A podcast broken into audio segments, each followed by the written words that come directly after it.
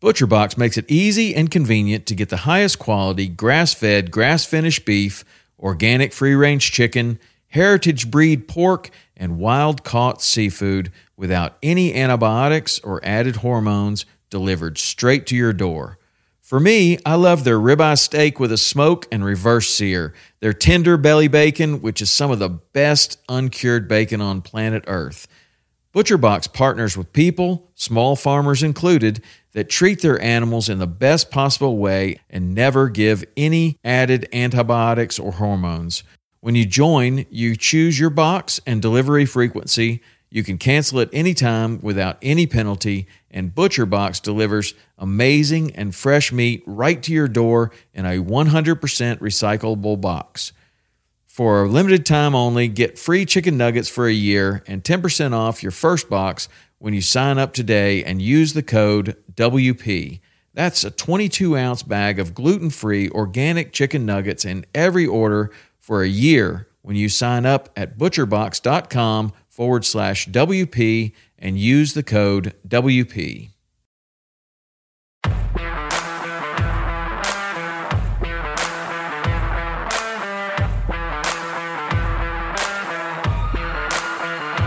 Welcome to Western Contours Podcast, sharing experiences, providing insight, and looking for solutions to become better hunters. We talk gear, on and off season preparation, tips and tactics, conservation, and finding inspiration in the outdoors as sportsmen and women.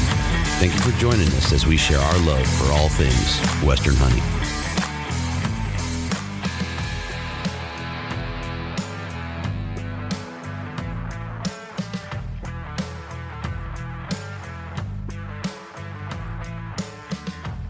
All right. in the I'm not going to even start with the usual intro. First, I'm going to start off by saying, man, uh, congratulations. You broke uh, six miles in the name of the mighty Wapiti and in preparation for season. Uh, thank you. It's a tough year for me. yeah, it's uh, Yeah, getting older is no joke. well, that and that's the thing, right? Is somebody here on six miles, but you know, we'll uh, we'll get into that, get into that in a minute. So we'll we'll get a formal Yeah. intro and this, you know. So we're on with Mister Michael Bozarth out of Idaho. Uh, gonna chop it up here and talk some elk and his pursuit and what drives him to uh, plug those six miles or, or ramp it up to those six miles and, and be excited for that. And Mike, I'll let you intro yourself and we might talk about that six miles and not being spring chickens, etc. Okay. Welcome, man. All right. All right. Well, I'm Mike Bozarth. Um, I, live up here in uh, Payette, Idaho. Um, yeah, I, uh, um, no spring chicken. I've been hunting since the 70s and uh, kind of self taught. Uh, didn't come from a hunting family, um, but I came from an outdoor family. So it just kind of came natural, I guess, um, from the reading Outdoor Life and Field and Stream and all that kind of stuff, you know. And and it's just been uh, something I've always loved, you know. And then there was a few years there I didn't I didn't uh, didn't hunt or do much, and then I don't know, ten years ago I got I said, you know what, I'm going to start bow hunting, and here I am, you know. Uh, when you when I started it, I was in you know I was actually in my fifties, and and uh, I was still doing pretty good. You know, I, I I could go up those mountains and not have a problem, and you know, I, it was all different when I first started, you know, but because I was living in Nevada and it's a different game there, you know. But uh, yeah, now I just, you know, every year my passion is elk hunting, and I mean, I love. Don't get me wrong, I you know I like chasing deer and and antelope and what bears and everything else. But really, what it comes down to, it's all about the elk to me.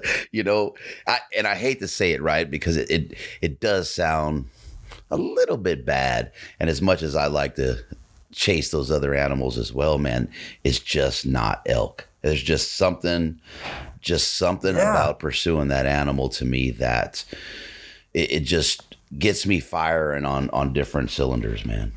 Absolutely, you know, and I mean, I when I first started, you know, I I didn't know anything about it, and and I went out and I drew a Nevada deer tag and bought a bow at Cabela's and had them give me arrows that they thought would work. And, you know, I went out and I shot a deer and man, I was so excited. And then my buddy says, Hey, we to put in for this, uh, this, this cow tag, you know? And I said, and elk to me had always been this like distant thing, you know. It was some unreachable, you know, goal, right?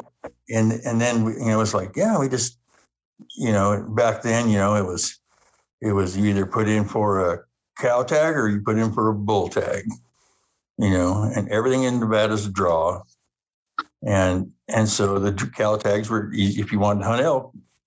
Well, I wanted to hunt elk, so we put in for the cow tags. You know, we drew three years in a row, and uh, had success at it. It was completely different than I do now because really, those seasons start August first, and you know, you're not.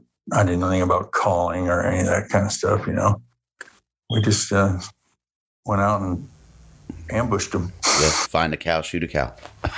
yeah, it was awesome, man, and I was hooked, right? You know, and then I had figured I have to learn some more about this stuff, right? You know, and so uh, I've always been a reader and you know and stuff like that. When I want to learn, you know, all, all of a sudden I had this elk fever, you know, the, the never ending. Uh, yeah, and, and it's like I saw went online. I said, well, we're going to learn to hunt elk, right? Better, right? Well, there's row hunting resources. so I signed up for that and away I went. And since then I've, you know, elk 101, you know, whatever. Mm-hmm. Hitting, hitting it all. You know, you said something there, you know, talking about it, and, and it's kind of similar to me where you know that unreachable goal to go hunt elk you know for me i i man i have max points i think i'm in second year of max points here in california and I, you know, I wanted to hunt elk, but going out of state for whatever reason, right? I, I, was there. I had offers to go with folks and, and some buddies that that hunted uh, Colorado every year, and I just it it just seemed like it was so far off for whatever reason. And Yeah. I'd been out of state hunting deer and whatnot, and I don't know what it is about you know about me putting that elk off and chasing the points here at home. Um, you know, like, oh man, this is, you know, th- this is my year.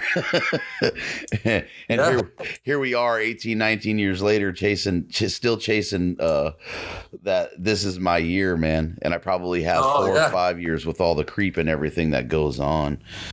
Uh, when I lived when I lived there, the you know you could hunt the rosies and then the tules, but there was no uh, rose. I mean, there was no Rocky Mountain season.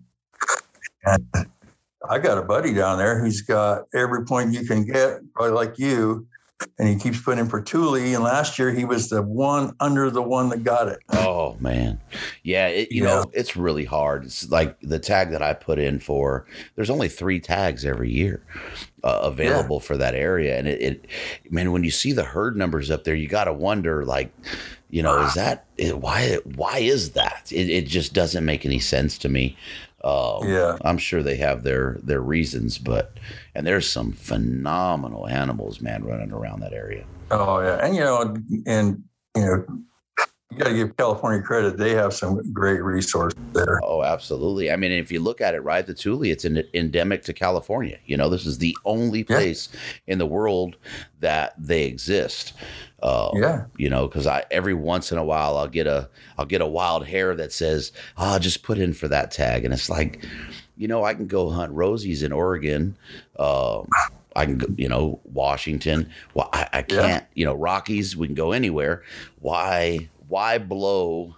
all those points and i shouldn't say it like that but you know what i mean it's a it's a Yeah. once in a lifetime opportunity and the only way that that tag is uh is getting spent is on one of those Tule tags man the only Uh, way you know, unless you got what fifty grand or something like that. yeah well yeah that ain't happening. i mean even But, yeah. yeah you you would have to have some serious uh some serious funds to get me to to convince that I should pay fifty grand. You know what I mean? Even yeah, yeah, I don't know. I don't know what it is, but I, I think it's a lot. And well, that's about and, it. uh, and I did for, I did forget to mention I was raised in in Northern California, north Oh, okay. eastern California. Well, You whereabouts? know, and Uh, well, I grew up in uh, Nevada City in Grass Valley, hmm and then I hunted so I hunted blacktails and all that stuff around there. And then I, when I was about twenty, I moved to uh, Alturas, California, smack in the middle of the X, smack in the middle of the X zones that really weren't much of an X zone then. Um, they, you know, when they first went to the X zones, they just put out a number of tags, and then the amount of people that put in for it, the next year that was the that was the cutoff, right? You know, so you could draw those you could draw those X zones. I mean, until you get into like X5B and some of those other ones were were tough, but X3B, X2, X1, easy money. X9A, man, that's uh that's a target for me. Is it? Oh, dude, they have some amazing bucks up there. But I mean, you look No, at that that that entire eastern, you know, where we have our true migratory herds, it, it's phenomenal bucks, man. Yeah. Oh yeah. But you know, it, it, it I'm gonna say six to seven years as a resident. And for me, it's like ah, I just want to hunt, you know. So I don't. I Yeah. that's the problem with those seasons is they're so they're so short, Yeah. you know. And it's like mean, and that was, and that's part of you know why I'm where I'm at, right? Um, I just want to hunt, right? And so when I moved to Nevada, I'm I'm a miner, gold miner, so you kind of follow the work. Um, you know, grant mining. I lived in Reno for a long time and worked at a mines out by Elko and Winnemucca, and then you know we were they made it so you couldn't it, it, they made it so that you could put in for both a bull and a cow. Right so that took the heat the that increased the heat on the cow tags because and you could you could draw both. So next thing you know you can't draw a cow tag. So uh, i'd started going i had some friends in idaho and and and they said, "Hey, come on up here. You know, you just buy buy yourself a tag. You know, it's a little, you got to pay for it." And I just wanted to hunt elk. You know, and uh, man, I did that for a while, and I finally said, "What am I doing this for?" yeah, might as well move. you know, and we love it here, right? You know, I've been coming up here a really long time, and and and uh, I love it here, and you know, I'm still working Nevada and live up here. Yeah, when we were talking and you said that you were making that drive, I was like, oh man, that's a little bit of a jaunt. Yeah, it's like four and a half hours uh, between where the house where I work and my home here in Idaho, and uh, so yeah, so everybody, my schedule's pretty pretty nice. You know, I work four or five days or nights, and I'm off for four or five. So, And- so what do you do with the mining? What what's your Uh, I am a operations leadman. So basically, I help the shifters, the pit supervisors in the pit, and doing that stuff, and chase these giant giant shovels around with their electric cables and uh, that kind of stuff. And then we have a dispatch system that all the you know we have really large equipment, and uh, everything's run by a dispatch system where the there's a central control it directs the trucks. The trucks all have computer screens in them, and it tells the drivers where to go and all that stuff. Oh, There's wow. just a lot. high tech? Yeah, it's two different, completely two different worlds I live in. You know, it's you know my nice peaceful home in Idaho where I get to you know hunt and fish, and and then down there it's super high tech, super uh, high pace, and uh, you know it's completely different. No, you're living amongst elk, man, and that's that's one of the stipulations, right? The wife and I have been talking about Yeah. getting You know, out of I- here. Yeah, and I live in I live in a valley, a farming area, but I'm not far from it, and so and not far from everything else: deer hunting, bear hunting, and whatever you want, you know, It's awesome. fishing. And then you also mentioned, man, so, you know, and I'm not sure how I've been sleeping on that, but um, Row Hunting Resources, Chris Rowe, man, I got, so I, I was listening and I don't, sometimes I find time to listen to podcasts. And I was listening to, I'd heard an episode of Kifaru Cast a while ago and I said, let me, you know, check it out some more. I kind of, I kind of like Aaron Snyder's temperament and everything. I, I kind of click with it. And, Yeah. uh, he had done an episode with two episodes with Chris Rowe. And I listened Yeah. to the first one, dude, and it was it was about, I don't know, it was close to four hours, I think. Yeah, Man, I saw that one. What a flipping awesome. That dude is he's sharp as a tack, man. And I, everything, just about everything I've heard the guy say, and that was only about two weeks ago. I'm just like, I'm enamored with this man. I mean, this dude is like, wake up, get it together, you know. Uh, Yeah. yeah, he's he's awesome, man. So I actually just subscribed to his to row hunting resources so I can see and get everything. Um, and it, it was really based on his ideology and you know his value set. It was just I man, I was I'm more than impressed with that dude. Yeah, and that was like the first. That's the only thing I could find at, at the time, you know, and and you know it was he really gets into vocalizations and and you know he knows the language and you know that was the first um, experience I had with that. Right, it was like, wow, these things talk, you know. you know, I hadn't, you know, I really hadn't watched a bunch of YouTube videos, and I started to, you know, after that, and of course, you had the Sportsman's Channel or whatever, and you know, it was like there they are, so you, you know, hmm and and uh, you know, the regular TV hunting, and nothing against it, but it just for me, it was like not me, right? I, you know, I'm I'm a pretty, you know, down to earth, basic hunter, right? I don't don't have all the latest stuff, but I mean, some things I I there's some gear I tweak on a little bit, but for the most part, you know, I don't have no idea what kind of camo I have on. You know, you know, I don't. Out in the woods, that's years, all that matters. Yeah, I, for years I didn't even you know know what FOC was, right? Yeah. You know, and and uh, so I'm, I'm a little more geeky about my archery equipment, but Well, you Uh, know what's funny about that you say that. I was just having this conversation with a buddy of mine at the range. Is is I remember those days. You'd go and you'd get set up at the shop, and they would cut you a dozen arrows, and whatever they cut and how you know what I mean. You put that on your bow, you shot it, and that was it, right? yeah, You you you, Yeah. you moved you moved your pins manually. You know three, five, seven, whatever it was. They didn't. Nothing else did anything. You moved them suckers up and down with an Allen key, and you went about your business, man. You know, and it, it didn't none of that, and it was kind of a nice thing, right? Nothing else mattered. you know, I and I was lucky when I got into archery hunting. You know, uh, where I worked, the place where I worked says, "Hey, you, you know," I told them, "Hey, I bought a bow, right? It was PSE, whatever it was," and uh, they said, "Hey, yeah, I need to talk to this guy," and you know, he knows, you know, he's really into that, and so they introduced us, and he he he became my archery mentor. You know, he builds his own arrows. He he knows how, you know, he's a Mathews guy, you know, and I didn't know what brand was what, right? You know, and, and uh, uh, but he could tune the bows, and you know, she showed me how to do all that stuff. So I started building arrows a little bit, you know, and you know, and and we went from there. Now I'm the geek, and he's looking at me like, you know, I he, you know, he still shoots his D7 and and uh, puts his 85 grain broadheads through elk every time he shoots them, you know. so, you know, it's it's just a. But I got lucky. I did have a like an archery mentor. Um,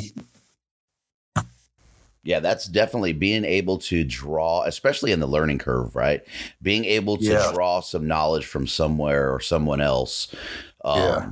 Is is a big deal, man. Because you get on, you know, with now with everything that's available, you get on, you know, YouTube or whatever it is, whatever platform, and you almost you can almost get lost in the shuffle. There's just so much information you know learning that you don't know you know what i mean if you should be focused on you know you got that that super heavy foc crowd or should i be you know on the bottom end or is there somewhere in between i mean that learning curve almost seems to be exasperated by the amount of information that's out there just deciphering that mess is uh oh yeah, it'll Yeah. suck you in too. Yeah. you know, it sucked me. You know, it sucked me in. You know, I before too. You know, and and I've you know figured, well, I got to get this or I got to try this. You know, and and I have, and and and I've adjusted s- some of what I do, but I'm kind of getting to the point now where it's like, well, this has worked for a while now. mhm. You know, um, I you know I don't shoot a super heavy arrow.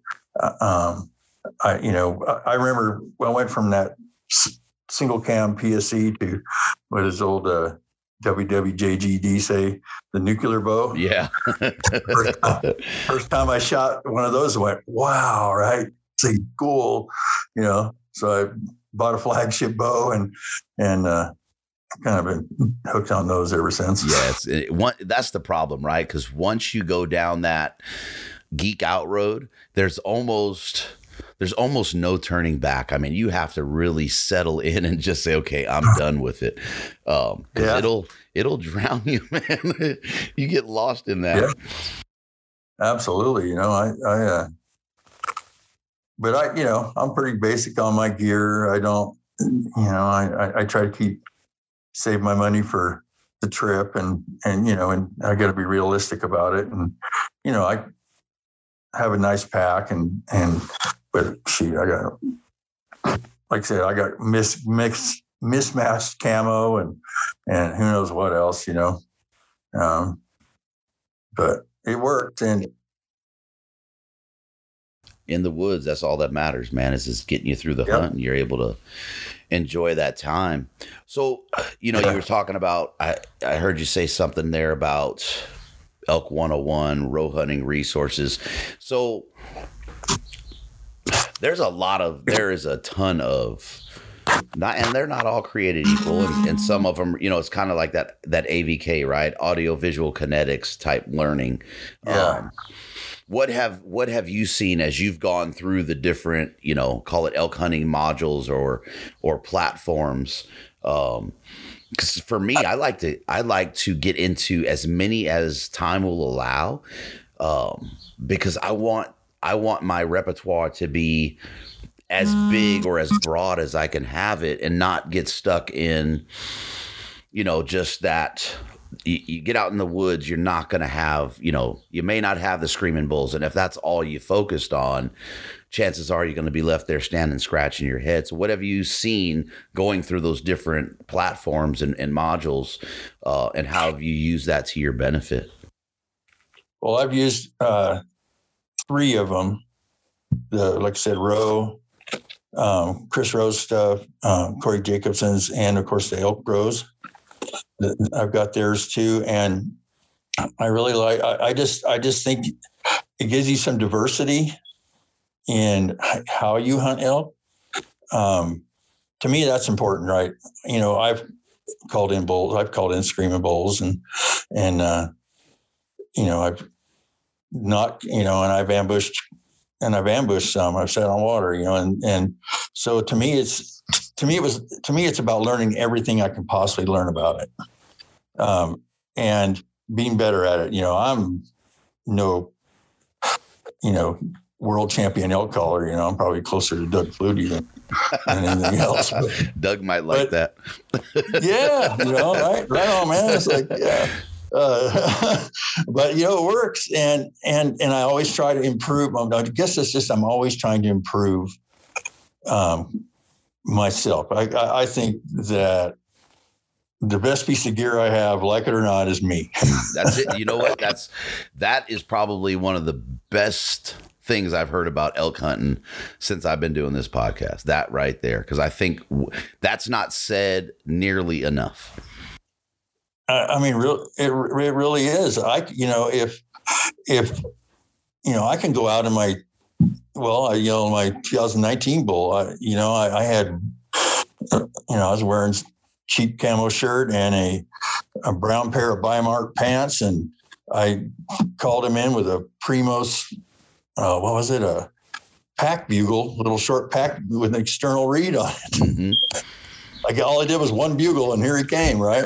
That's just how it works. You know? if you if you- can get there and make and do and play the situation right, it doesn't. You know, you don't have to be a world champion elk caller, but it doesn't hurt to know the language. See, that's what I really like about learning the language, and that you know, like from Paul Medel and and and Chris Rowe and those guys. You know, the that language is really interesting to me, and it and and I've sat there and I've watched elk. You know, and and last year, you know the year before I killed a, uh, a nice bull, and last year I decided, you know, you know, my son was actually going to be able to come up and hunt, but he had a different area. And my wife was my wife's first year archery hunting deer, and I wanted to spend a lot of time with them on that. And so I said, I'm not gonna, you know, and I'm not gonna go up that mountain again for, you know, like that. That was that like that broke me off. you know, I, that was one of those things about the, you know about learning your limitations, and, and, it's like I can get in there, and I can I think I can get in there, and, and if and if I do play it right, I can get one. But then I have the problem of getting them out by right. myself. And I'm primarily a solo hunter.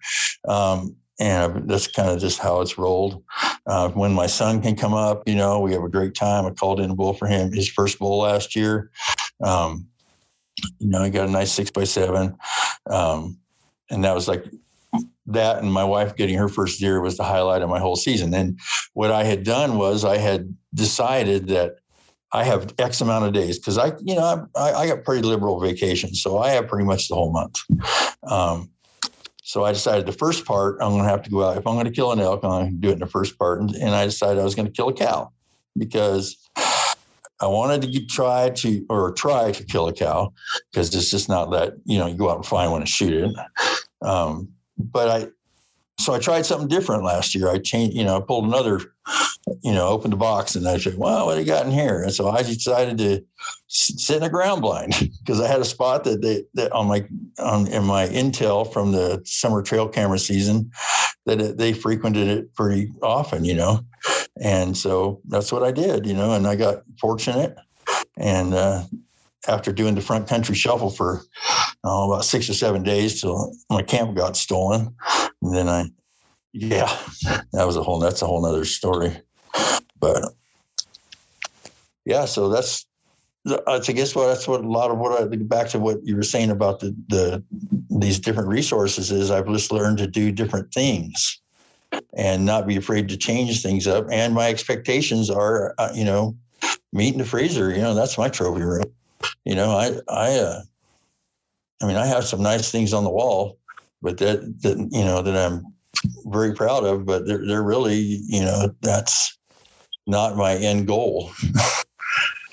yeah, know, that, so. that they, as as nice as it is to look back on a mount or a euro, however you mount them, right? Euro or you know that that uh, full mount or whatever the heck a guy tries to do, man. They you, you miss the flavor of uh, that freezer. It, it's, oh uh, yeah, nothing is ever uh, quite like that. You know, I'm I'm a uh, I'm, in fact I'm looking at that bull right now, and feeling my back, and I and I think he's thinking he got the last laugh, right? You know, but you know, I'm very, you know, and and I believe me, there was no no more proud moment than sending that inReach message out to my son and my wife and my friends that you know, big bull down, right? You know, that's just one of those things that you know is just like well, I'll, I'll never forget. You know, he didn't go anywhere. He came in on a string. You know, I shot him frontal, and he just stood there until he fell over. Eight yards, and away he went down the mountain. Of course, it was like yeah, he went about 150 yards down the mountain until he finally hit a tree. Yeah, you, a uh, hundred feet when it's down. You, you yeah, know what I mean? That's that's an extra well, hundred. Going the, yeah, he, he, went the right direction, but but yeah, that, so you know, and, and so those memories are great. You know, um, and I mean, he's no 350 bull or anything, but he's you know very nice bull for me, and you know, but so that solo pack out, man, how did th- that's an interesting thing, right? Because you hear, you know, folks talk about it all the time. And and I I love I love my solo time in the woods. Although with the elk hunting stuff, I've I've enjoyed going out with folks more than, you know, like on my deer pig hunts. Um, so I definitely enjoy getting with the buddies or, you know, my wife went out last year, my son the year before. Um, That's awesome. How how is that solo experience on that pack out, man? Because I know that that that uh, that's a lot of weight. It's a lot of work just yeah. getting that animal so you can pack them out. You know, I've packed out you know most of my elk by myself um, but most but those pack outs were you know they might have been a mile or something like that but they the it was this one was different because um, of the pure steepness and and you know just it was just so steep. And he wasn't a mile and a half in he about a mile and a but it was straight up. And you know i had to pack him down which was i guess everybody says that was lucky but i don't know. Um, it took me three days to get him out yeah it took me three days to get him out um, you know including the first day and and uh, so yeah, that was that was the pack out of my life. I I really did not want to repeat that um, by myself. Now my we got my son's bull out, and you know, and go back to what you were saying about hunting with, you know, friends and family and stuff like that. Um, you know, I I enjoy my solo time hunting too. I, I, have no problem going out there. I'm, you know, I'm at home and I'm not, you know, last year I slept on that elk's blood trail because I, it, you know, it was it was just too hard to see. So I just slept right there, you know. And so I'm comfortable out there by myself. I don't mind it. My wife's getting a little, eh, she's starting to get a little uh, sketchy about it, but um, and that's where communication comes in, and you know, there's things like an inReach and stuff. But but the hunting with you know my son last year, you know, went out there and you know and hunted elk. We've hunted elk before, but you know, we've had some call-ins, and he just he had just never sealed a deal, and that was just like the experience of my life. And calling in your son's first bull it, it is nothing prouder. You know what I mean? And it's a six and, by seven. six by, and, and, it's a six by seven. Let's not leave like, that out again. that's yeah, that's yeah. dragon rights right there, man. And, and you know, I couldn't see I couldn't see the bull, but I could see him, right? And I could see the expression on his face when that thing showed up, and it was you know if I could have got that on just that on video, it was it, it would have been awesome because it's like, where did you come from? yeah. you know, and it was you know that was a slow play. We played that bull all day long, and you know they weren't they weren't screaming, they weren't you know we got one chuckle out of that guy all day, but we knew he was there. So just kept working on him. Just kept working. Yeah, we took a nap in the middle of the day, pulled out when the wind was bad, and came back and and uh, hit him in the evening, and he finally showed up. That's you know that that alone that takes a different mindset, right? To to stay in the game like that, right? Because a lot of times you'll, you know, I know for me, uh, there's been a couple times where I worked a situation and it was just like, you know, man, I know he's there. I heard him. And it just, you know, you, you give it 30 minutes or 40 minutes, then you're on to the next. And and I've kind of learned that lesson the hard way. Um, but man, what what fortitude we'll say it takes to sit there and play it out and really to yeah. walk away from it and then come back to it and then seal the deal. Holy hell. Yeah, it, it's well, I hunted the area before in like 2017 and by myself in there and I had called in several bulls and just couldn't make it happen. And you know, that was tough. I ended up shooting a cow, and and uh, so it, you know, I knew that pocket, you know, should hold elk, right? And there were some tracks, but not a lot of sign, you know. And but there was a bunch of private down below, and there was elk all over it. And he goes, "Oh, they're all on the private." And I said, ah, "Don't be too sure, you know." And so let's give it a try. And so yeah, after a, I mean, I it was probably a good hour of just real, you know, just that slow play, kind of, you know, talking and raking a little bit, and you know, no bugling or anything like that, just some groaning and stuff like that. We, we, he chuckled, you know, and of course, my son can hear better than I I can. I didn't hear it chuckle, but he did, and that's all it took. And so we just stayed there with him and let the cards fall as they will, and she couldn't couldn't have worked out better. It was a good pack out. I like that pack out. yeah, I downhill, so. Slightly downhill, slightly downhill with a six by seven. I'm gonna throw that in there one more time.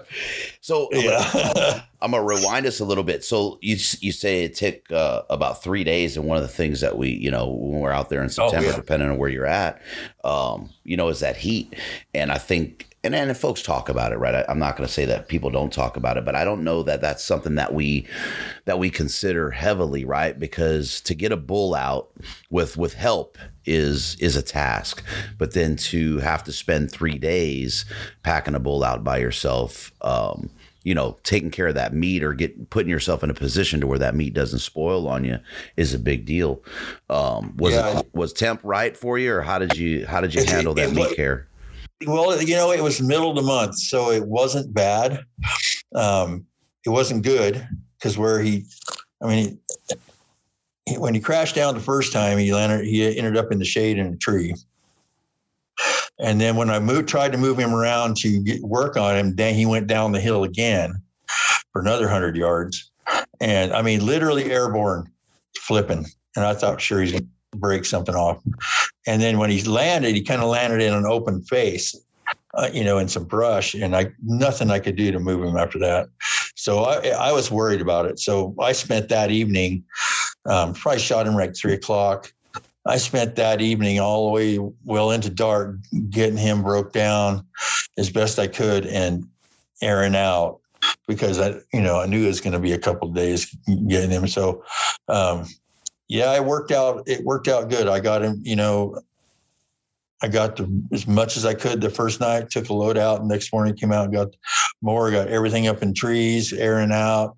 Fortunately, I didn't have any bears or wolves. Um, I had that issue with last year's cow. Um, but the, it was probably in the 60s during the day. Yeah, it wasn't bad, you know, uh, you know, low, low upper 30s, low 40s at night you know, I, I, I wasn't that work too worried about it, but I wanted to get him out of there, and and uh, you know, it was all I could do to make it, you know, to to, to make a couple trips, you know, a day, and or w- one full trip a day in and out, you know. Uh, this year, this last season was the one I had issues with. Uh, um, you know, I didn't shoot that elk nearly as far back and nearly as bad a country but she was still a good mile in but you know it was it was 58 60 degrees at night you know and it was so hot and it was 90 something up there on the mountain and i was really worried about this one and uh and you know and you know in fact i you know i lost a little bit of it um you know and I, it's one of those things you learn stuff every year you know it's like um you know, I boned her out right away. You know, I I uh, got her got her in the shade by a creek, and you know all the stuff you're supposed to do. Um, but uh, yeah, it just it was that one. That's one I was worried about. It turned out it turned out okay. I, I lost a little bit, but not too Not much. too much. Yeah, that you know, and I man, my preference, and I would rather take that little bit of weight, man. I cannot. I don't like deboning and then putting that in the pack. It, it seems like that load is heavier. I don't know if it's because it's it's not as stable because it's not attached to that bone anymore. But man, that it, it will whoop your butt. Yeah, it and and and I think that's where you know you know that's what I did. I you know I boned her out right away, and I think that was that's part that's something you got to think about in the heat. You might be better off, you know, or you're probably better off leaving some bone on to keep that meat stretched out instead of balling up into bags and and uh, and I've learned now to carry extra game bags so I could split that up instead of having you know a hind quarter in one bag. You know, um, you know it's just stuff you learn. I, you know, I'm, I'm still learning, and uh, Yeah, not, and, not again, not to mention the structure that it provides and the stability on that pack because you get the wrong country, man, with with you know deboned meat, and uh, it's gonna whoop your butt. Oh yeah, oh yeah, you know, and uh, I, you know I was able to get her off the hill two trips. For me, that's because I don't, I can't carry a hundred some pounds anymore. You know, um, you know, I, I, but it was two quick trips down the mountain and I had her out of there. But you know, it was still I was still worried about this one. It was 90 degrees up there, and, and like I said, that deboned meat, the way it just doesn't want to sit right in there sometimes. oh man, it's rough. You know, and, and, and no matter how you strap it down, it just wants to creep. Yep. And you know, and so yeah, but it was a good time. I, you know, it, a mission accomplished there. Um, I can't, you know, perfectly So those are those two accounts, and I'm, I'm making an assumption. Are those two accounts one of the reasons to ramp up the the fitness aspect, like that preseason or that you know that preseason prep? Because I know you've been you've been going, man. You've been running, running, running, and like I said, you know, we we started this with you know, congrats on the six mile mark. Yeah. Um, did that have Yeah, something to do with it? Yeah, every you know, I I I generally try to start, you know, in early in the year. Um, pre-COVID, I would, uh, you know, enter a couple of races, you know, half marathon here or something like that, you know, and there, um, just to kind of start getting in that motion, you know. But it, and uh, and then last year, of course, with the COVID and all that, and then they shut all the races down. And I thought, well, I got bear season. I'm, I'll be packing bear bait. You know, that should probably work, right? Well, it didn't work. I mean, I mean, it worked. You know, I mean, you know, you're going up a mountain with a lot of weight and stuff like that. You know, and I and I've kind of switched. You know, I, it used to be all running. You know, and it's not that I think running is the ultimate training for elk hunting. I don't. It's not, but it but when you start getting into distance running and and that kind of thing, it's mental too, and it, you know it, it's a lot of the mental part of it. And I think I, I, noticed that on that one the other day. And you know, I've like I said, I've run a lot, a lot farther than six miles, but it's been a struggle to get that far this year. And and and and I think age has something to do with that. Every year, it's just a little tougher. You know, you know, I've I've, I've lost like 18, 19 pounds since I started. Um, and you know, for every I think for every pound I lose, that's one pound I don't have to pack up there. yeah, you know? that's a fact. You know, yes, yeah, really. You know, it's and, and that's how I go after it. You know, and every year I got to go after it harder because those that pack out taught me a lesson, right? Yeah, I was in fairly decent shape.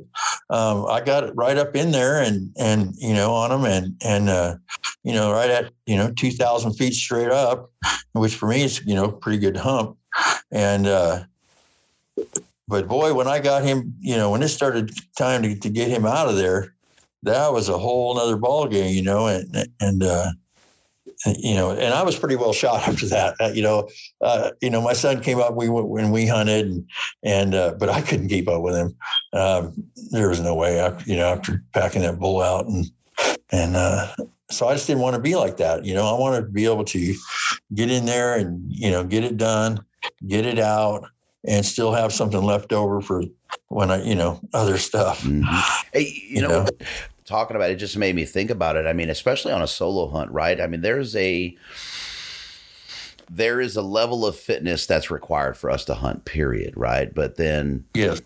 In, in terms of a solo hunt, there's there's a level of fitness that's required to execute all the way through safely so you can get home because i know and i'm sure you've been in those positions to where you're just spent or something happens and you're like man i'm glad that i was able to pull that off and that and i always lend it to the level of preparation you know before season yeah and i've been in some yeah. some ugly situations by oh myself, me too man. you know yeah, me too. And and you know the old saying, you don't rise to the level of your expectations, you fall to the level of your preparation. Yeah, that couldn't be said you know, truer in that.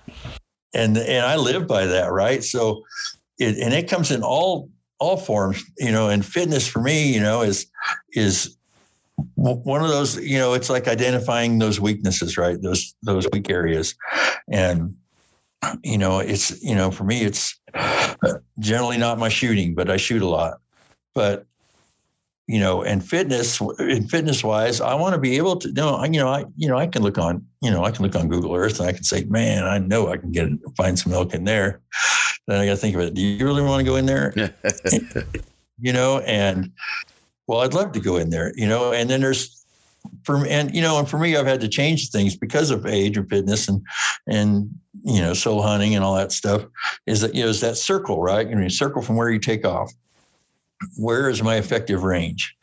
Um, and you know that's what another thing that bull on the wall told taught me what is my effective range in certain country i hunt really steep country pretty much um, i don't know you know I, i guess I'll just like it, you know. But uh, you know, I try to find, you know, I don't go miles and miles and and and baby pack and that stuff anymore. Um, I generally hunt from, I would say, like a like a baby like a I call it just a portable camp. You know, it's either in my side by side or my pickup, and you know, and and wherever I can go in that day. But I'm always prepared to to sleep on the trail if I need to. You know, um, but yeah, that's you know that those kind of things have just elk hunting in general. You know, of course, then you watch everybody on YouTube, you know, and they're going all these miles back in there, and it's like. you know i'm just not there and and i just have to know my limitations but i want to make sure that my limitations don't get smaller any quicker than they have to yeah you know so that yeah i'm yeah. sorry i didn't mean to cut you off but but being able to you know as our as our years increase still being able to push our limits, man. There's there's something very valuable in that, right? Because you Absolutely. hear where guys start to taper off, and it's just like, man, you, in my opinion, that's like getting that, you know, you're you're creeping closer to that one foot in type deal. yeah, yeah, and, and I want to be able to hunt. Well, what it really comes down to is I want to be able to hunt elk and everything else, but as long as I possibly can. You know, I'm not ready to stop. You know, and you know, then you look at Paul Medel, he was on there the day. What did he say? 66? Yeah. Ed, he's still, Holy mackerel. He's still going. going. Like, heck yeah, right. Man, you know, I you know, I love it, right? And uh and so that's where, you know, that's kind of where I I want to be, you know, and and and uh so I just keep driving, keep grinding. Yeah, that's it. You know, uh, and uh doing my best. I'm hoping next week, you know, within the next week or two to break that double digits, you know, and and uh then maybe next week start getting some bait on the mountain and yeah that's uh so the running thing right? That the distance running distance has never been my my thing.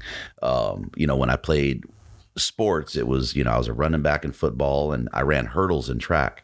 And i've never I've never been a guy that likes to run miles. I can sprint with the best of them. I can go to the gym and I can lift heavy, but I've, I've like you were saying that, that focusing on that weak point, right? And that's my weak point is that that endurance. Like my mind will push me through whatever I want my mind to push me through, but there's a there's a point of diminishing returns, right? Uh, oh, yeah. Where I'm like, oh, I'm yeah. going, and it's like, damn, I'm going back.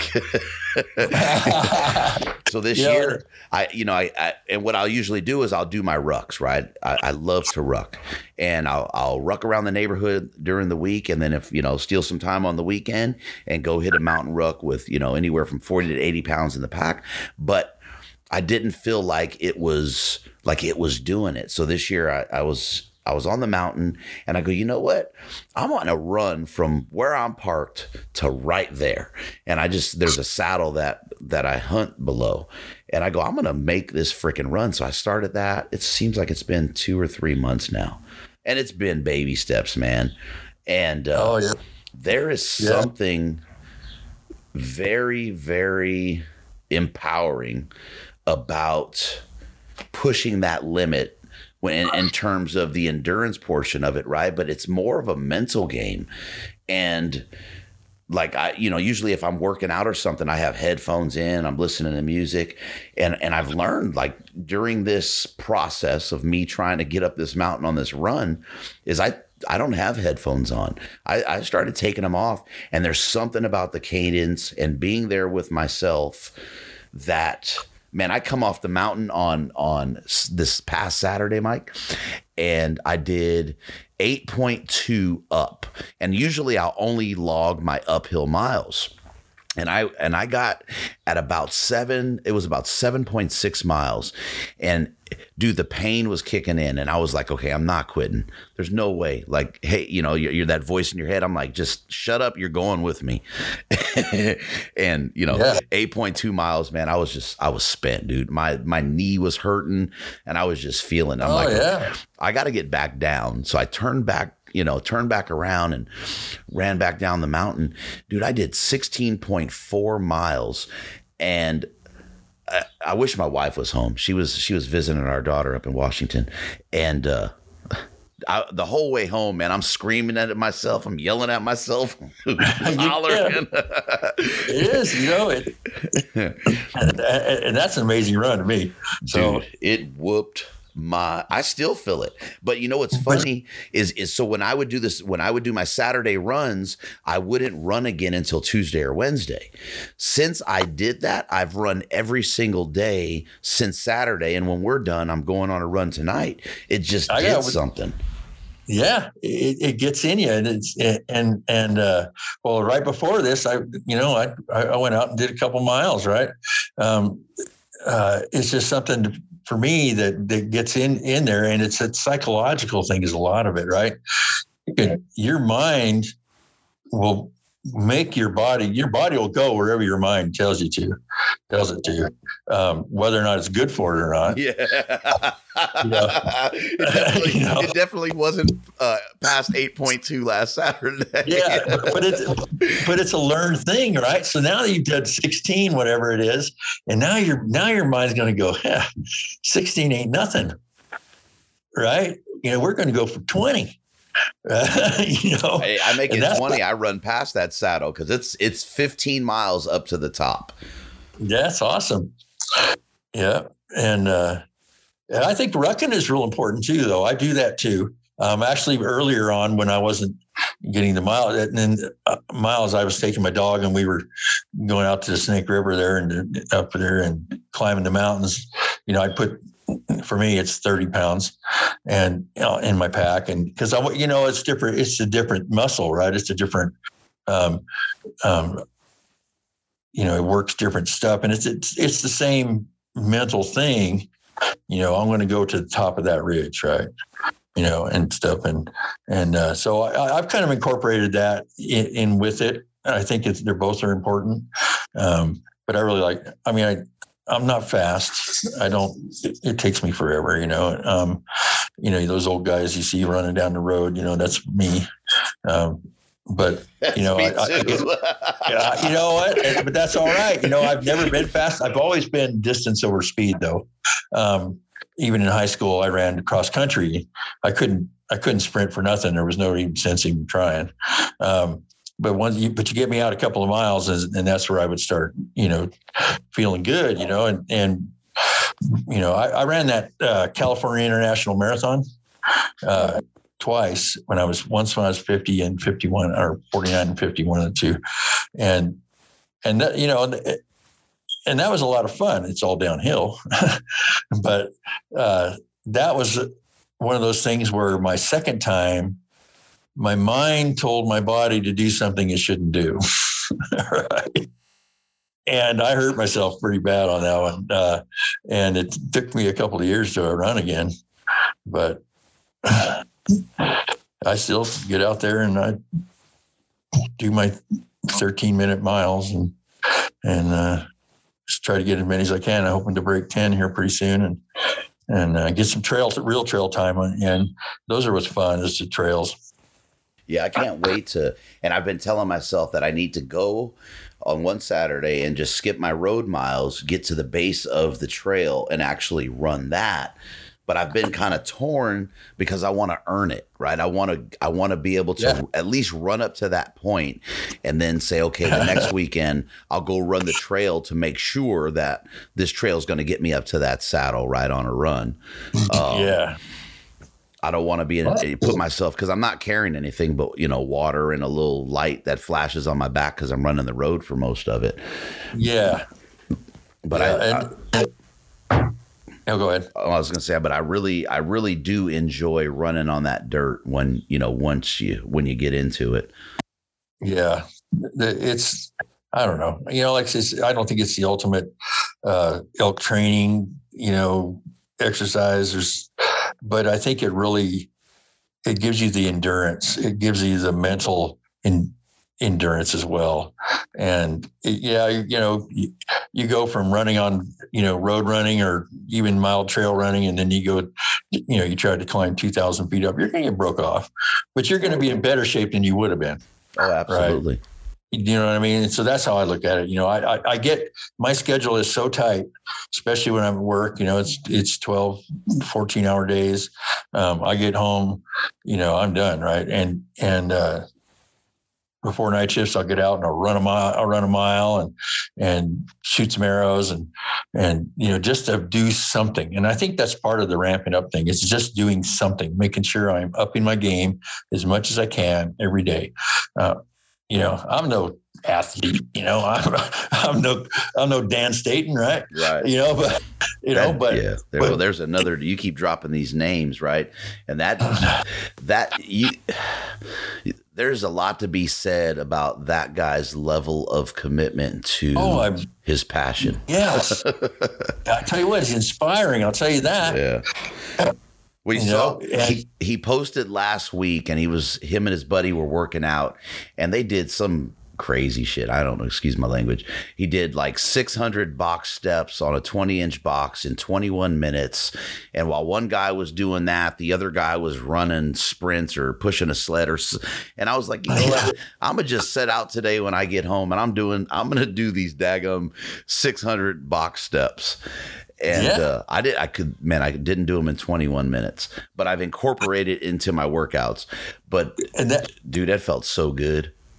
Yeah. And, and that's, you know, and, and you know, I, you know, I'd love to like go to an Elk Shape camp or something like that, but I just don't see it happening. But you know, though you, you bring up the box steps, right? Well, you know, back when I was firefighting, uh, we called them Harvard steps. Um, you did them anywhere. So I built a box this year because I really believe in that one. That you know, with your pack on, hmm you know, those box step ups. Um, that's a that's a good one. I but my box isn't 20 inches. It's like it's 15 or something because you know it's just not Ah, It works enough. well, you, you know, well, you know, I, I, you know, I, I googled what, you know, I googled what a CrossFit box or, you know, it's like, oh yeah, yeah. I measured it and I stepped up. And I went, no, I don't think so. So I just cut it. I just made my own, you know, a little shorter and works great. My wife painted the picture of the sawtooths on the side. Got bear tracks on it. It's my inspiration. Yeah, it's uh, it's just all those kind of things that I do, you know, that, that and then so I post like, you know, I know I posted the other day, but I post this stuff like little stuff every I, every day. And you know, I'm not trying to say, hey, look, I ran a mile. It's like, no, I'm trying to say is that even though I don't have a lot of time, I'm get, you know, you know, you can get this done. Right. You can do something. And so, know, I, you know, I, mean, I don't know, just trying to inspire and help others improve too, because it that helps me keep plugging. and it's important too, right? And, and we kind of t- uh, touched on it earlier, but at you know 61 years old, and you're and you got the ability to still get after it and grind. So when you get out there to chase your passion, you're doing it, and you're happy with how you're doing it. Um, Yeah, that, that's and, a big and that's deal. the other thing. You, you don't want to be, you know, there's a certain level of, you know, face it, there's a certain level of misery up there, right? Mhm. you know that but it's like a different kind right it's it's like you put yourself there you have a you know and even if you don't hear an elk or see an elk or get an elk or whatever you're after you know you're you've accomplished that you know and and that misery is is is part of the is part of the journey and and but you don't want to be miserable like broke off to the point where man i guess you know i shouldn't have you know i shouldn't have made you know pizza every night for the last six months. Well, that I mean, you Uh, talk about misery screaming at you, right? I mean, the, the, that's one thing, but to have the misery plus the regret of not doing what you knew you should have been doing Yeah. in preparation, that'll ruin that experience for you for years, right? That that hunt Absolutely. will always be looked at down on. You know, and you know, especially there's a lot of people that don't get to hunt elk every year, right?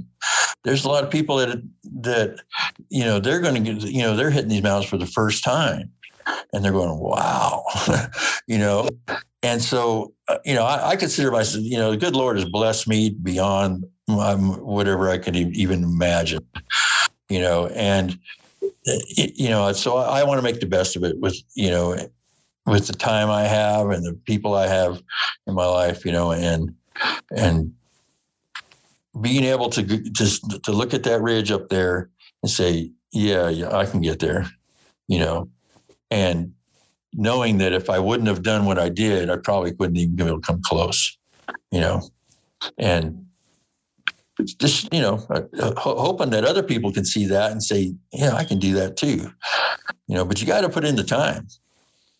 At least i do. Now my son my son on the other hand he doesn't train he doesn't do any stuff he's mid 30s and he'll get up there he'll be broke off for a day or two and then he's running around circles on around me that's, yeah, that's just that's just showing dad who's the boss at that point. oh yeah, yeah.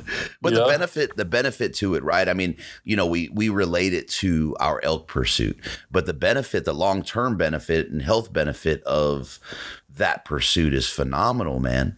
It, it oh, it's yeah. it's in well there there's guys that'll argue it right but to me it's second to none i mean you talk to the high country mule deer guys and they're you know they'll have a oh, differing oh, yeah. opinion, but elk's yeah. elk's my thing. That's what we're talking about. yeah, let's talk about elk. That's right. You know, and and, uh, and it's made me elk hunting has made me a better, healthier person all around because I'm thinking about it. Except maybe it's a, you know, my wife might disagree on the thinking about it. 24 seven. God bless her. She puts it, she is so amazing. She, you know, it's like, yeah, okay.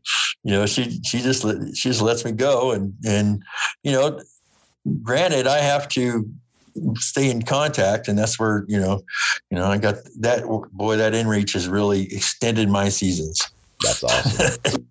and you know, and and you know, it's, it hasn't made it perfect, but it's made it, it very handy. But uh, what I was getting at is is elk hunting has made me focused on my fitness and my health and what I eat. Even though I don't do it perfect all year round, I do have a that you know the October slump, right? You know, you get the blue after September blues, right? Oh you man, know? hey, that's real. That's real business right there. I'm telling you what, man. Yeah, it's like I got how many days again? Oh. you know, but it's made me think of my health and fitness. It's you know, it's taken it to another level. Um, than anything else ever has, right? And so, and then, you know, and then if you do, if you do happen to get an elk or, or you know, you, know, whatever meat you, you you bring home, you know, you got some, you know, you got some good, some good eating there, you know, and and uh, it's healthy and I don't know, I I just think it's made me. It's imp- it's been in self improvement. Yeah, I, I would agree, man. It, and that's a physical and mental thing, in my yeah. opinion. Absolutely. You know, it's made it make you gotta, you know, you gotta be physically and mentally tough. You can you go out there out of shape and and and all that kind of stuff? Yeah. And people kill elk like that all the time. But you know, uh, there's been a couple times I've packed out uh, packed out an elk and wished I'd have been in a little better shape. Well, uh, you know, I, and not just the ability to go kill an elk or pack one out, but the ability to see a hunt through, right? Because talk to a lot of people and they're like, man, I, you know, I got this far into a 10 day hunt, man, and I drove home. You know, the elk weren't doing this, the elk weren't doing that. And, and I think spending the time in that preparation and making yourself push your limits in the off season is going, you know, you talked about mental toughness. Uh, it's going to help you push through day seven when you know you should be staying all 10 days, but you've already packed up camp. Um, cause the only, yeah, yeah, yeah, the only thing, guy, yeah. only thing that's on that drive home is a bunch of regret. I mean, absolutely. I don't know how many times I've wanted to, to say, oh, no way, you know, um, but I've killed elk on the last day of the season or next to the last day of the season and I know, you know, and there's been times when, you know, I've killed or, you know, I've, I've been successful with whatever I was hunting within the first day or first few days. And then like, I think 2017, 100, 100, 100 like 25 days, you know, and just, just solid hunting. And it, it's a grind, you know. Even if you take so, a day in between, we did, I did 23 oh, last yeah. September and uh, yeah. I should have done the whole month. I did, and I, well, you know, I flew the wife into Colorado, and then when I, we were leaving, it was bad winds, man. I mean, it was just horrible. So I gave it a couple days. So I missed a couple days. Plus, you know, I think I did that drive. I drove up with the buddies, stayed when they left, drove the wife home, and then drove back. Yeah. 18 hours each way. It was some driving. Yeah, yeah, and I, you know, I'm before when I lived in the well, like 2018 was a tough year. You know, I drew. It was my last year in in Nevada, so I put, threw in all my points on the whatever I could, you know, and I drew my finally after all those years drew my bull tag. Well, I also drew a cow tag, and so I had a cow tag and a bull tag, and I'd bought a over the counter tag in Idaho. So I had three elk tags, zero elk. elk three, elk tag three, me zero. That year, everything that could go wrong went wrong, you know.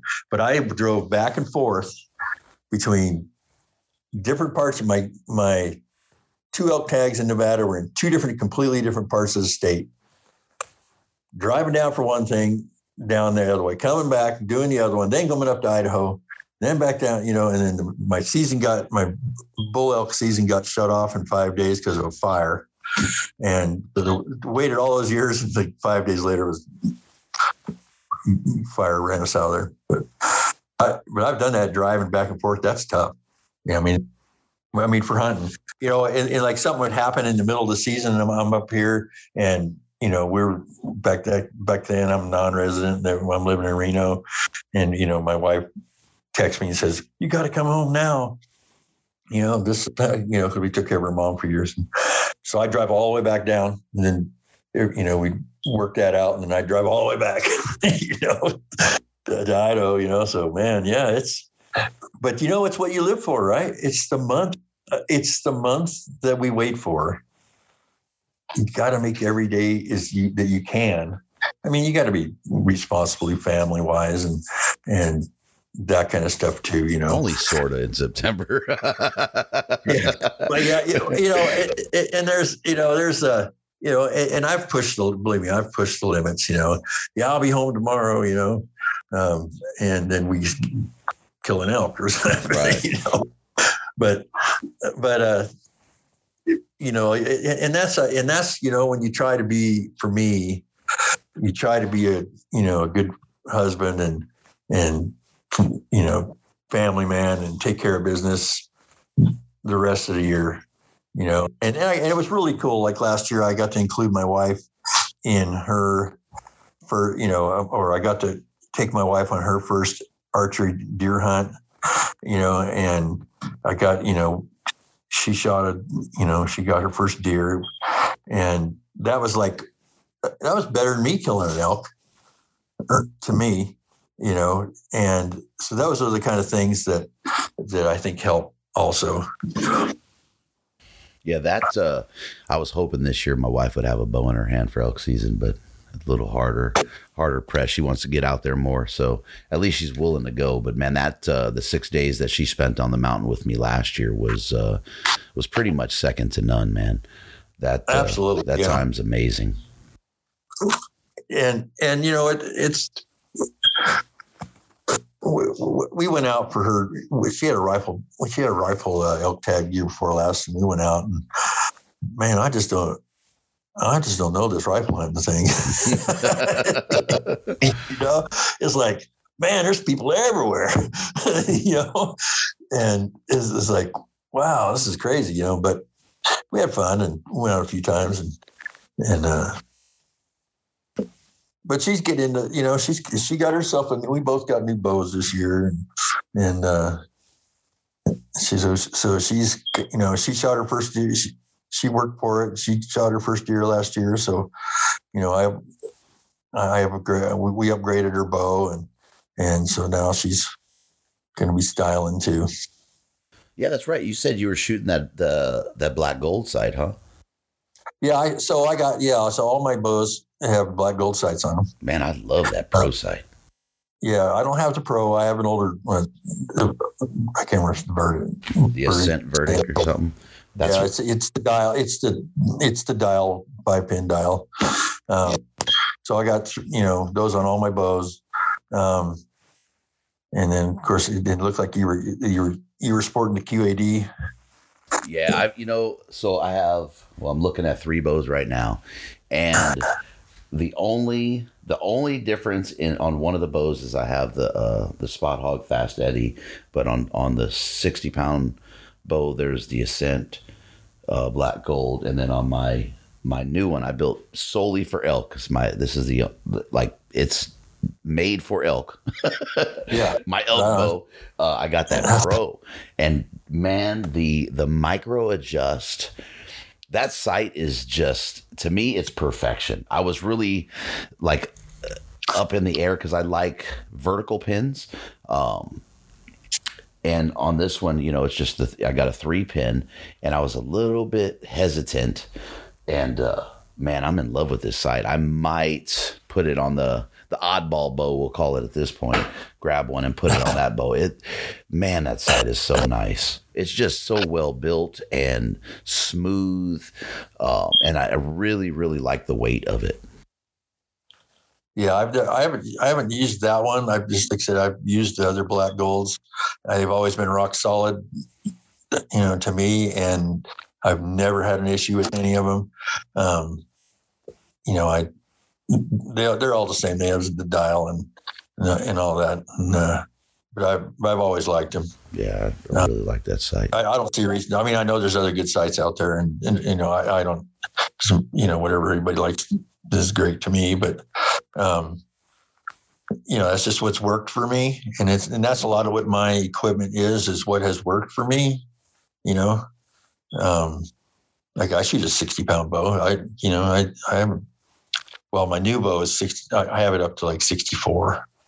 Um, but I've you know, every animal I've killed has been 60 pounds or under, you know, and, and, uh, with my 385 green arrows. so Yeah, that's, that's what, if that's worse for it now. Yeah, if it ain't broke, I don't fix it. Yeah. Well, this year I geeked out a little bit, you know, I thought, wow, maybe I need to work my FOC on this new bow. And so, you know, I got the, I, I do, I got the Bolt, Bowtech Revolt X. Um, you know, it's just what, it's just, felt it shoots so good for me. You know, every, you know, and everybody likes whatever they like, but um, this is works what works for me. And and so I tried different arrows this year because they're you know, and I tried different spines. And you know, some people suggested, hey, go a little heavier on the spine than you think you need. And and when I did that, I was amazed how well the broadheads flew. Right. They flew better because that's to me that's all that matters. I'm not you know I'm not a target shooter. I don't go to you know, I've been to 3D tournaments and stuff, but that's not it's not my game, right? It's you know, my game is getting up there and and you know, trying to get a an shot at it, yeah, an animal, right? And so 90% of you know 99% of my shooting is is here either here at home or on the i take you know i'll take targets up on the mountain i'll try my angles and all that kind of stuff so what but uh you know it's just what what's worked for me and but I, I tried the different spine. I you know I increased my FOC um, on them. I went to a different arrow than I've been using for you know the last few years, and and uh, so we'll give it a try.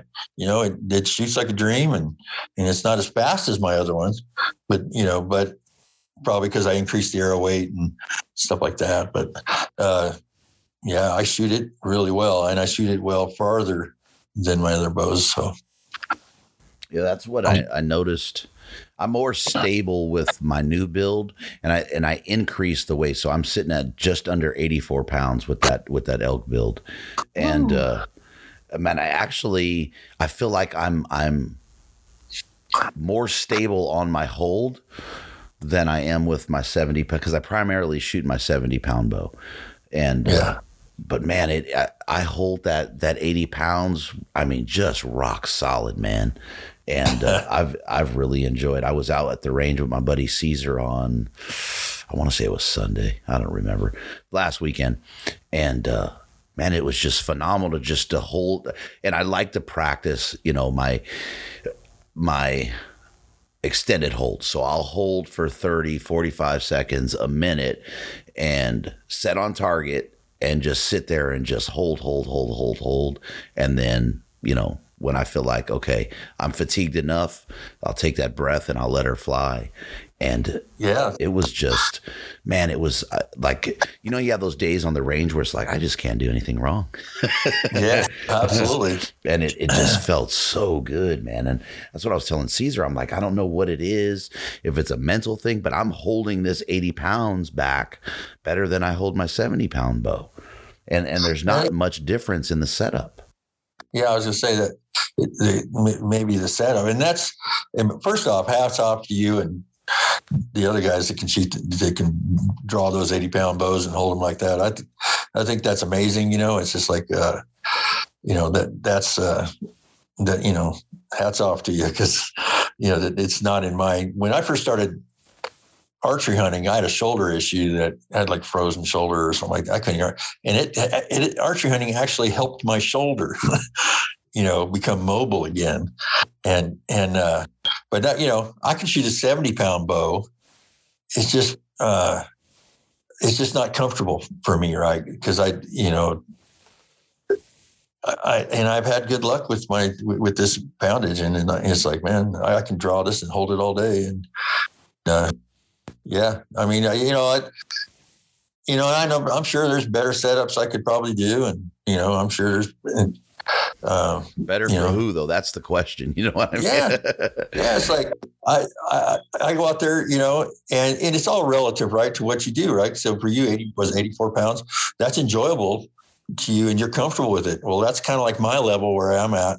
So I got my my revolt up to like 60 i had a 65 and and it's like well i'll take a turn out and that's just about right right here because i like that i like that medium where i can draw in any position from any angle and i can draw the bow and i can hold it down and walk around you know and that's you know because that's what i had to do on this bull you know i drew on him when he started coming and he went behind a tree like 60 yards and I didn't know which way he was going to go. So I'm just trying to guess and he bugled above me. I'm already full draw. So I just ran up the hill and waited for him, you know, and I, I don't know how long I was at full draw. It might have probably, it seemed like forever to me, but it could probably, it might have been 30 seconds. It might have been a minute. On. But, you know, it was, it's just one of those things that for me, that's, that's important to me. And I, or sitting on the ground or, you know, whatever, being able to draw in that in those oddball positions because I've lost a really nice deer. I lost a really nice deer, or I didn't lose him, but I didn't get a shot at him because I could not draw my bow in the position I was in because I had to draw down behind the bush, right? And that he was coming, oh, he was coming, you know, and he was coming to, to this fence, and when I was going to get him when he jumped over the fence, and I could not draw my bow, and I had lifted up the bow a little bit and drew, and he busted me. And so, uh, so after that, I was like, no, I'm going to shoot where something I can draw, you know, in any position. And That's critical, man. A lot of guys, a lot of guys will, you know, hear 80 pounds or, you know, see somebody shooting 80 pounds, go get that 80 pound bow and struggle. I mean, even with 70 pounds, um, Yeah. and, and struggle with it and think that, you know, that you have to shoot it. And it's like, no, man. no, you don't. But you, but if you can, more power to you. Oh, right? Because Yep. there's that there's that extra that layer of of you know that you have in case something you know yeah do you need to do you need 84 pounds to pass through a you know the rib cage of a elk no but if you happen to hit that shoulder or something that's where you know and that little extra weight on that arrow is is, is going to make a difference i realize that right you know i just but for me it's just something i have to to mitigate Yeah. So you know, it's funny you talk about that is is like for me, right, with this build, I the trajectory that I shoot, right, it, it- based on my arrow weight and and my speed, I am very very comfortable with that trajectory on my other bow, and I just I shoot it, and I'm not you know, patting myself on the back. I shoot it, in my opinion, phenomenally. I can take that thing out to 120 yards. I can thread a needle. I mean, I can shoot that thing. So when I built this bow, the idea was I wanted to increase my arrow weight, um, but I wanted to achieve the same trajectory because I know what that arrow is going to do in flight. And that was the goal. It wasn't about drawing 80 pounds. It was about increasing that arrow weight and achieving Yeah. the same, that same, you know, um, same flight. Yeah. And man, it, it- that was the goal, you know, not to draw 80 pounds or not to, you know, say, oh, I got Yeah. my bow cranked down to 84. No, there was a, there was a, a, a means to an end with this build. Yeah. And I'm so glad I did that. Yeah, and and trajectory. See, that's another thing that's really important to me is is trajectory, and that that equates into mm-hmm. pin mm-hmm. gap, mm-hmm. right? Um, so, the, you know, we often shoot. You know, when you're shooting elk, you're not always in the wide open, right? You're a lot of times you're shooting through windows. You're shooting through small areas, and I've even on deer. I, boy, I'm I don't know where it came from, but I had a beautiful shot at a probably about a 150 mule deer and broadside. And I thought the sh- shooting lane was clear, but obviously it wasn't. And it, somewhere along the line, it disintegrated on a branch, you know. And so, knowing your you knowing your trajectory is really important to me. So I so when I went to this bow, uh, I did sort of the same thing, right? So I'm going to shoot okay, maybe 65 pounds.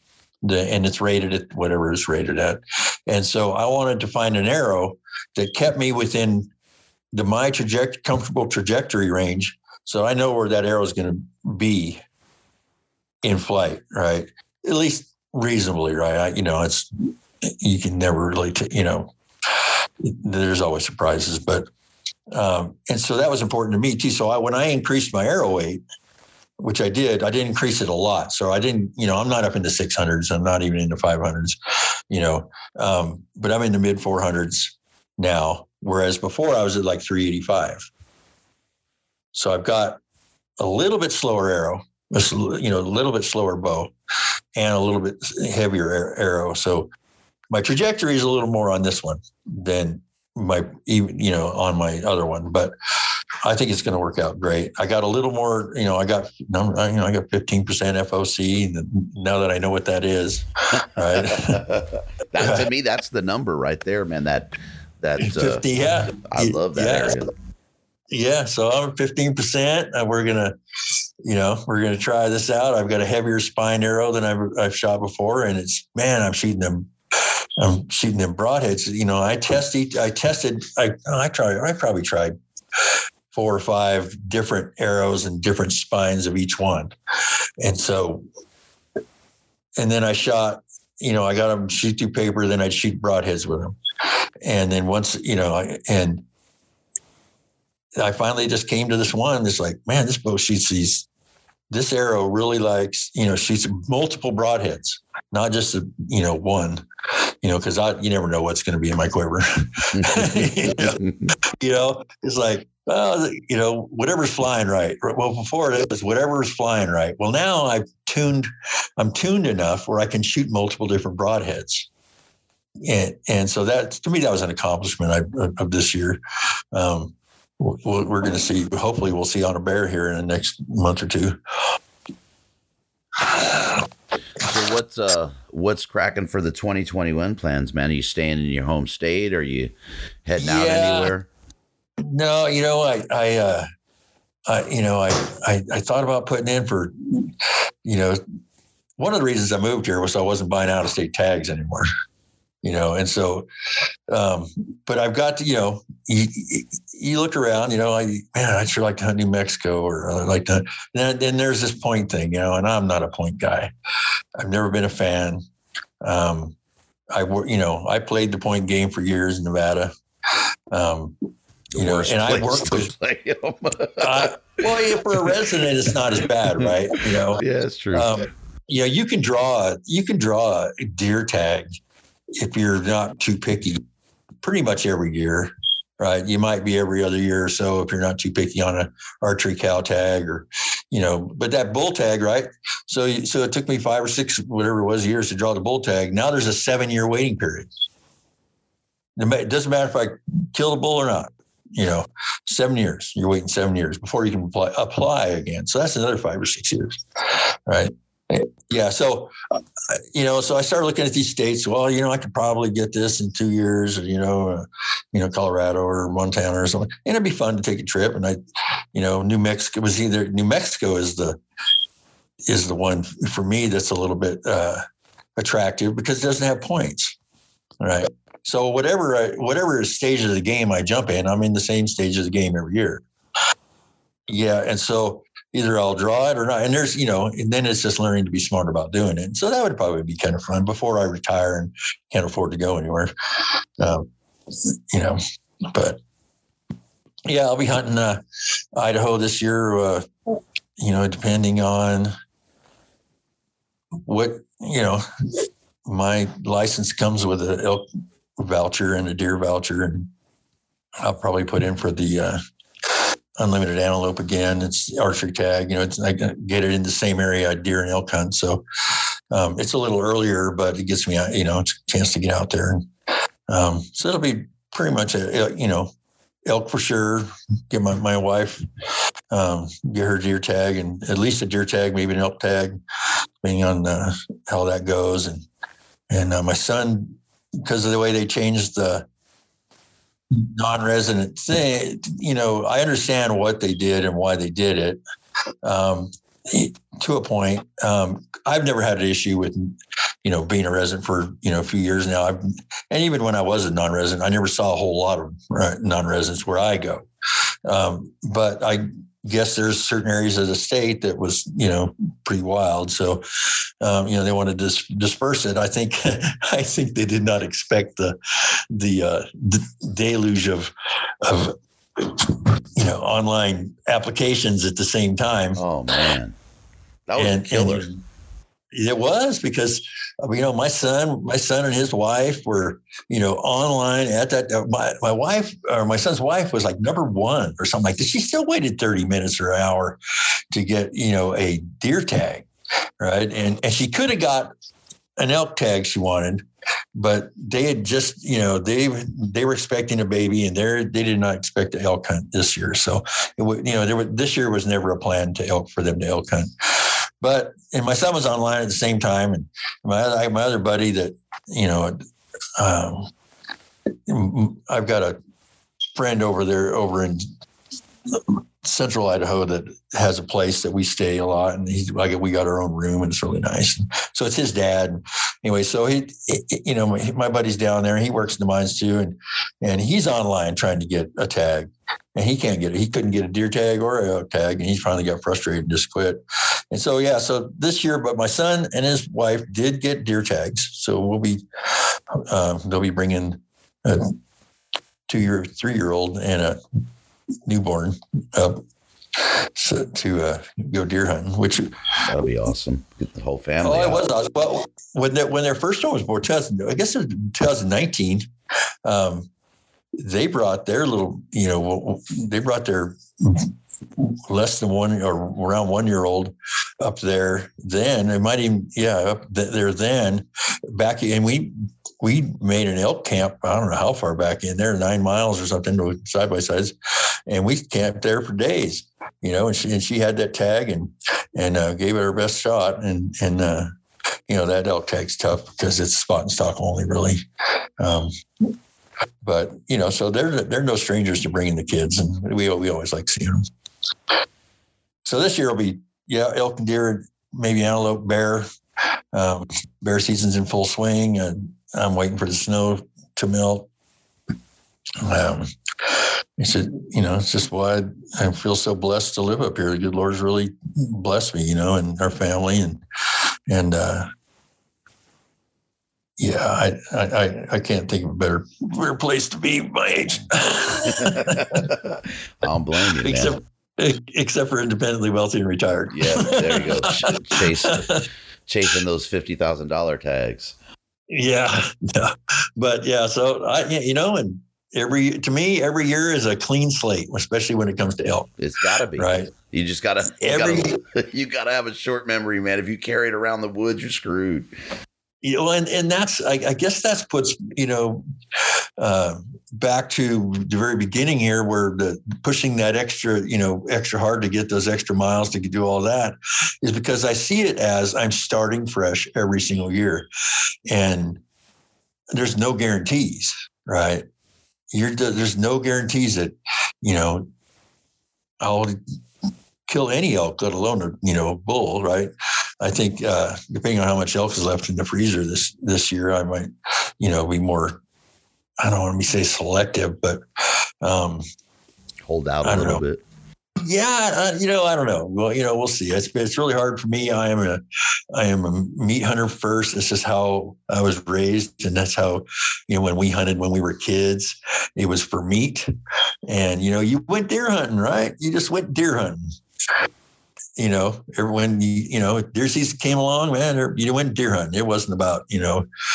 Uh, and I'm not against the guys that do, you know, that that are selective.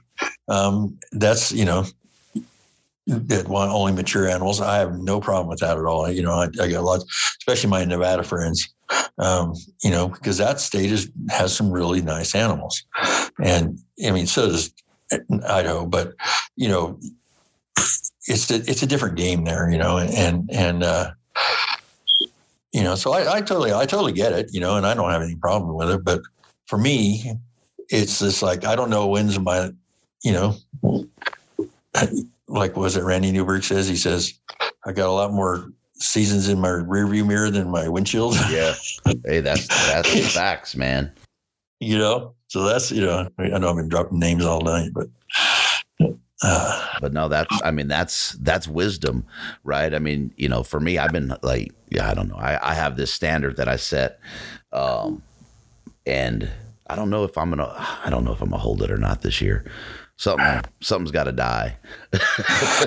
well, you know, and, and and there's nothing wrong with that, right? You know, if if, if uh, you know if your goal is a you know six, six by six or whatever whatever it is, man, that you know that's what you're that's what you're working for. That's what you're going out and running out there those you know was 16 miles or whatever it is for right? You're going out there to get that. That's why you're building bow like you do, because that's what you, you know, that's your goal, you know, and, and, uh, like 2019, I wanted to kill a bull, you know, all previous years, it's like, I would have killed a cow, you know, but there was this challenge to me because I knew where this bull, these bulls were rutting, and I never had the huevos to go up after them. And that year I decided, you know what? If you're ever going to get one, you know, like the, the one you want, you're going to have to suck it up and go get them. And I, you know, and I, and I did. And, you know, I, I, uh, yeah, it was great experience, man. There's nothing, you know, there, there was no experience, you know, but it was funny because I was, I text my kids and my friends, and you know, it's like, hey, I got this big bull on the ground, you know, and I, I said, you know, and I, I said, uh, kind of up here by myself. If you come up and help me, he goes, oh, just think of the, you know, what was it, the uh, satisfaction you'll have after packing it out by yourself, right? The self, you know, this, the, you know, the self, uh, you know, yeah, accomplishment. I guess, like, all right, I get where you're coming from but it worked out. Well, shoot, brother, I will uh, let you back to life, man. I absolutely appreciate the time and conversation. Um, man, best of luck to you on the uh, on the mountain this year, man. Hey, yeah. Oh, I didn't. I didn't catch your plans. My plans. Wyoming still yeah. has those on hold, buddy. We uh, uh trying to get back in there, and it's really. I mean, I don't know, man. The way they the way they change their draw dates it kind of screws you for everywhere else, right? It's you know. Oh, it, oh yeah. It, it's not until I think they said May twentieth for non-res, and what I'm hoping if if I draw YO, then I'm gonna go ahead and just blow all my points. I'm gonna go after antelope. I'm gonna go after mule deer as well. Uh, if I don't get into right? YO, yeah. If I don't get into Wyoming, I uh, put in for Colorado a unit that I probably won't draw, which is fine. I'll grab a point and then uh, just go OTC because, you know, with YO going, you know, drawing non res May 20th, you don't, I can't run the risk and apply anywhere else. Uh, Yeah. you know what I mean. It just ah, It, and that's what I was saying about that whole game, you know, and I didn't mean to cut off our ending there, but that's that, that whole point thing, you know, where where the states start manipulating it, oh, you know, and and it's just like, oh, yeah, yeah, it's I a rough one. just- I mean, I'm just the whole, and then and then they and then they hold your money, so you have to pay in full. So I paid in full in January, and then my points Yeah. are on the lower side, so I went with the special tag. So the special tag is double the money, oh yeah, Right, It's so now- twelve hundred bucks or something like that. yeah. So they get they they got twelve hundred bucks for five months. So you know you're just kind of sitting there laying in wait, man. And I've I've been I'm growing more and more antsy as, as it Oh, gets, I you know. And it's just like, man. And I I couldn't find the date. And my buddy, I hit him up and I said, man, when did they draw? And he sent me. They had sent an email out with the tentative dates, and I, I couldn't believe it, man. My head about hit the hit the table when I saw it. So, Yeah, but that's it, man. Is is hopefully I'll hopefully I'll end up uh, back up in Wyoming, man. To I got a vendetta, I got a score to settle with that Yeah. state. you can hunt deer in your home state. Oh, of course, yeah. That's that's a Yeah. given. The problem, the the problem that I had is kind of have is kind of what we were talking about. Is it's not elk. Um, so we we're actually open right now. So I have to put in. I'm going to definitely put in for my elk tag here because it's a little earlier, uh, runs a little Yeah. longer. Um, but then we'll get you know for for our home tags. I usually just try and get the longest season that I can. So I'll do my typical A zone tag, which gets us, they actually shortened archery this year, but it gets us about six to eight weeks, depending on the year. And then I'll do a late season tag, which is like mid October and then runs all the way through December 31st. Oh, that's nice. Yes, yeah. You know, there's opportunity there. People don't, I don't think realize. Oh, man, great um, opportunity. you know, it, it, you know, yeah, it's California, and you know, you know, we all know about that, the rest of it. But you know, when it comes to that, there's really is a, it, some good hunting there. I had a great, I grew up, you know, I had a great time hunting there, and I never have killed a blacktail with a bow yet. Um, and one of those days, one of these days, I'm going to go back to my, my old home D zone or and see if I can make that happen. Our, the, you know, the numbers, man, the numbers the last few years and the quality of deer has been, uh, has been phenomenal, um, especially on, you know, in our blacktail ranges. The mule deer, you know, at least for my hunt down here, is eh. Um, Yeah, you know, a couple you got the good desert. bucks. You got but- desert mule deer down there. yeah, well, we man, we have some really good desert zones down here. Um, yeah. But yeah, so that's I mean that's it, man. And we'll probably me and a buddy are planning to go chase some pigs here in a couple weeks. Oh yeah. And the turkey thing, there's just too many folks out in the woods messing with turkey. I just can't. Yeah, and I just can't get into it, man. I saw old Huntsman got one. Uh, I just haven't been. I went out a couple times, you know, a couple years ago, and man, if they, you know, I just couldn't get into it. And like I said, the people, it's pretty, you know, pretty popular. Yeah, it's it's the first time of the year. It's you know, and and you know, and it's a great thing for the kids and stuff. But uh, I'm kind of hooked on this uh, spring bear thing. Um, we're going to see how that works out. I, get, I did all right last year, and and uh, we're going to see if we can keep up, keep at it. We don't get spring bear here anymore. Yeah, I know it, man. You're like, hey, man, you guys are lucky you can, you can hunt them at all now. Yeah, that was that was And our numbers numbers are are really good. I mean, we had you know the the bears deserve it, but these folks here don't get it. Oh yeah, no, I'm I, I'm really I lived there a long time. I I saw how it, they changed everything so much, like the lions and everything back when I was a kid. It's a ten year moratorium on mountain lions. That was what seventies or eighties. Yeah. Now, well, that when did they when did they pull them off totally? Was that ninety one or ninety two? And then Yeah, yeah. and now they they have them on the temporary endangered list until know. 2025 and it's just like yeah that, that makes zero sense Yeah. All right. but all right brother well again man i appreciate the time it was great uh, sitting down it's an honor being on. talking Yeah, man. it's an honor here on being on here is hearing that. And you, you, I mean, you got that podcast voice, you know. It's pretty awesome. Thanks, man. I know you hear it a lot. hey, it's, hey, it's been a lot of fun. I like I say, it's an honor to be on here. Um, and uh, man, just uh, stay in touch. Absolutely, brother. Yeah, and, and uh, I'm sure we'll uh, see each other's posts and stuff about what we're doing, and and keep yeah keep plugging away and inspiring, man. Yeah, well, that's what I'm trying to do, you know, and and I don't have any big platforms or anything, so I just you know post my little stuff. But hey, it's it keeps us going, right? That's it. September. Yeah, buddy. It's coming. Thank you for listening. Follow Western Contours on Instagram, subscribe on YouTube, and sign up at westerncontours.com. Episodes are available on most major platforms Apple Podcast, Google Play, and Stitcher. Subscribe, leave us a comment, and don't forget to hit that five star rating. We appreciate the support, and until next time, lay them down.